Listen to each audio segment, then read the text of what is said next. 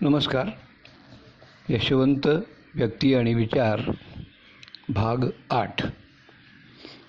विद्यार्थी परिषद वेळोवेळी उत्पन्न होणाऱ्या मुद्द्यांसाठी उभी राहणारी चळवळ नसून वर्षभर कार्यरत असलेली संघटना आहे हे व्यवहारात यायचं तर परिषदेची प्रत्येक शाखा निरंतर काम करणारी रचना म्हणून विकसित होणे गरजेचे आहे. या एका शाखेच्या असण्यावर तिच्या कार्यक्षमतेवर कार्यकर्ता निर्माणाच्या कर्तृत्वावर निरंतर कार्यकलापावर चोख व्यवस्थेवर परिषदेचे अखिल भारतीय रूप व सामर्थ्य ठरणार आहे. विद्यार्थी परिषदेच्या अखिल भारतीय स्वरूपाची ओळख त्या त्या शाखेतूनच होत असते. अखिल भारतीय विद्यार्थी परिषदेचा चेहरा त्या त्या शाखातून शाखेच्या कामातून दृग्गोचर होत असतो. त्यामुळे परिषदेची एक शाखा हा तिच्या कामाचा मूलाधार आहे. या एक शाखेच्या प्रत्येक पैलूचा तपशीलवार विचार यशवंतरावांनी आपल्या प्रारूपांमध्ये मांडला. त्या त्या ठिकाणची कार्यपद्धती निर्णय पद्धती कार्यालय कोश बैठकी कार्यकर्त्यांशी व्यक्तिगत संपर्क कार्यक्रमांची योजना पूर्वयोजना पूर्ण योजना आयोजन व अनुवर्तन नवीनांचे स्वागत कार्यकर्ता प्रशिक्षण जनसंपर्क जुने कार्यकर्ते परिवार व अन्य संघटना अशा विविध पैलूंविषयी तपशीलवार मांडणी करताना यशवंतरावांनी हेही मांडलं की परिषदेचा कोणीही कार्यकर्ता केवळ प्रांतीय व अखिल भारतीय नसतो तर त्याचे प्राथमिक काम आणि सहभाग हा त्याच्या मूळ एका शाखेमध्ये काही किमान प्रमाणात असणे आवश्यक आहे. एका शाखेचा आहे म्हणून तो अखिल भारतीय आहे. म्हणजे हवेत कोणीच नाही कामही नाही आणि कार्यकर्ताही नाही. बैठकी चालणे व निर्णय होणे याविषयीच्या तपशिलांमध्ये त्यांनी एखाद्या साहित्यकाराच्या परिपूर्णतेने रस घेतला. ते म्हणत की प्रत्येक बैठक ही एक कलाकृती असते. तिला योग्य सुरुवात मध्य आणि अंत असायला हवा. हे व्हायचे असेल तर बैठकीचा पुरेसा गृहपाठ होणे आवश्यक आहे. बैठकीत करण्याच्या विषयांचा पूर्वविचार होणे त्यात उत्पन्न होऊ शकणाऱ्या वेगवेगळ्या पैलूंची बैठकीच्या अपेक्षित सदस्यांशी बैठकीपूर्वीच अनौपचारिक चर्चा होणे त्यातून बैठकीतील चर्चेत सर्वांचा सहभाग होणे म्हणजे प्रत्येकाचेच बैठकीचे होमवर्क होणे यावर बैठकीचे यश अवलंबून असते. बैठकीच्या संचालनात एक परिप्रेक्ष्य पर्स्पेक्टिव्ह ठेवणे आवश्यक असते. त्या बैठकीचा तीमध्ये येणाऱ्या विषयांचा संदर्भ अखिल भारतीय प्रांतीय असतो तसाच वैचारिक आणि संघटनात्मकही असतो. त्या शाखेच्या विकासाचेही तिचे असे एक परिप्रेक्ष्य असते. या सर्वांचे भान ठेवून बैठकीचे संचालन व्हायला हवे. बैठक चालवणाऱ्या प्रमुख कार्यकर्त्याची भूमिका ही सर्कशीतील विदूषकाची असते. त्याला सर्व येते. तो सर्वांबरोबर असतो आणि सर्वांचा रागही तो हलका करतो. बैठकीत राष्ट्रीय समस्यांच्या गांभीर्याच्या ओझ्याने वाकून गेलेले जड वातावरण नसावे हास्य हा तिचा सहज भाग असावा निर्व्याज विनोदाची झालर गंभीर चर्चेच्या जाड पोतालाही असली पाहिजे हा त्यांचा आग्रह होता.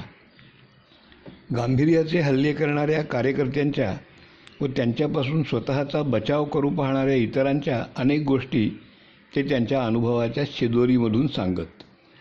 बैठक ही विचारविमर्शाची जागा आहे. ती केवळ कार्यक्रमांची व्यवस्थांची कार्यविभाजनाचीच चर्चा नसावी. बैठकीत केवळ कोणीतरी एक मार्गदर्शन करतो आहे आणि अन्य ते स्वीकारत आहेत असंही नसावं. त्यामुळे नित्याच्या साप्ताहिक बैठकीत देखील त्या त्या आठवड्यातील घटनांच्या वर्तमानातील बातम्यांच्या अनुषंगाने आपल्या कामाचा राष्ट्रीय वैचारिक संदर्भाची आपल्या धोरणांची आणि सिद्धांतांची चर्चा उत्पन्न व्हावी आणि ती बैठकीपूर्वी व नंतरही चालत राहावी असा त्यांचा प्रयत्न असे. अशी पूर्वतयारीनिशी होणारी बैठक जिवंत आणि सतेज उत्साहाचा स्रोत ठरणारी होती. निर्णय सहमतीनेच होतात. कार्यकर्ते नव्याने विचार करत घरी परततात. पूर्वचर्चेने आणि नंतरच्या चालणाऱ्या संवादाने मतभेदांची धार कमी होते. कडवटपणा तर उत्पन्नच होत नाही. आणि मग स्वतःच्या मताहून अगदी विपरीत निर्णय हसतमुखाने स्वीकारण्याचा खिलाडू लोकतंत्रवाद व्यवहारात येतो.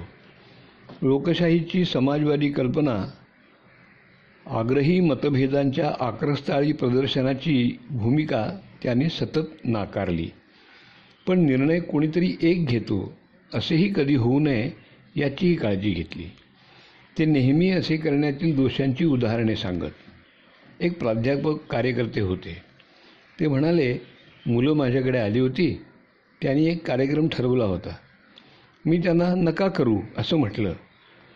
एका प्रमुख अनुभवी कार्यकर्त्याच्या बैठकीत आणि अन्यत्रही विषयाची चर्चा उत्पन्न झाली तर निर्णयापर्यंत पोचताना समारोप करताना तो म्हणायचा ठीक आहे मग ठरवू काय करायचं ते.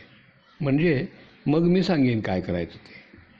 एक अनुभवी पूर्णवेळ कार्यकर्ता बैठक घ्यायचा. काय ठरलं आहे ते सांगायचा. कोणी कोणी काय काय काम करावं ते नेमून द्यायचा. बैठक म्हणजे त्यांनी सांगितलेला विचार आणि त्यांनी नेमून दिलेल्या कामांचे वाटप. कार्यपद्धतीत या प्रकारची दोषपूर्णता आली की सामूहिकता संपते उपक्रमशीलताही संपते. कामात प्राण राहत नाही कार्यकर्त्याचा विकास होत नाही हे पक्के माहीत असल्याने यशवंतरावांनी एखाद्या भव्य कार्यक्रमाच्या प्रभावी आयोजनाहूनही प्रत्येक बैठकीच्या सुनियोजनावर भर दिला. पंचवीस पन्नास जणांच्या बैठकीत विषय उत्पन्न करून प्रभावी भाषणे करून योग्य निर्णय होत नसतात. तर अशा मोठ्या निर्णय घेणाऱ्या बैठकीत विचार करण्याच्या विषयांची पूर्वतयारी सामग्र्याने करणारा एक छोटा समूह ही एक संघटनात्मक गरज आहे. या छोट्या समूहाचे काम म्हणजे टीमचे काम. हे अत्यंत महत्त्वाचे ठरते. त्या त्या ठिकाणच्या टीमच्या विचार व्यवहाराच्या पोतावर त्या त्या ठिकाणच्या कामाचा स्तर ठरत असतो. समरस समविचारी संवादी सहकारी कार्यकर्त्यांचा हा छोटा केंद्रीभूत गटच संघटनेचा मूलाधार असतो. या टीमच्या घटकांची पारस्परिकता जर पारदर्शक असेल आपण एक एक अपूर्णांक आहो व आपणा सर्वांचा मिळून पूर्णांक घडेल याची जाणीव व आत्मविश्वासही असेल तर हा गट ही टीम संघटनेचा ऊर्जास्रोत ठरते असा त्यांचा विश्वास होता.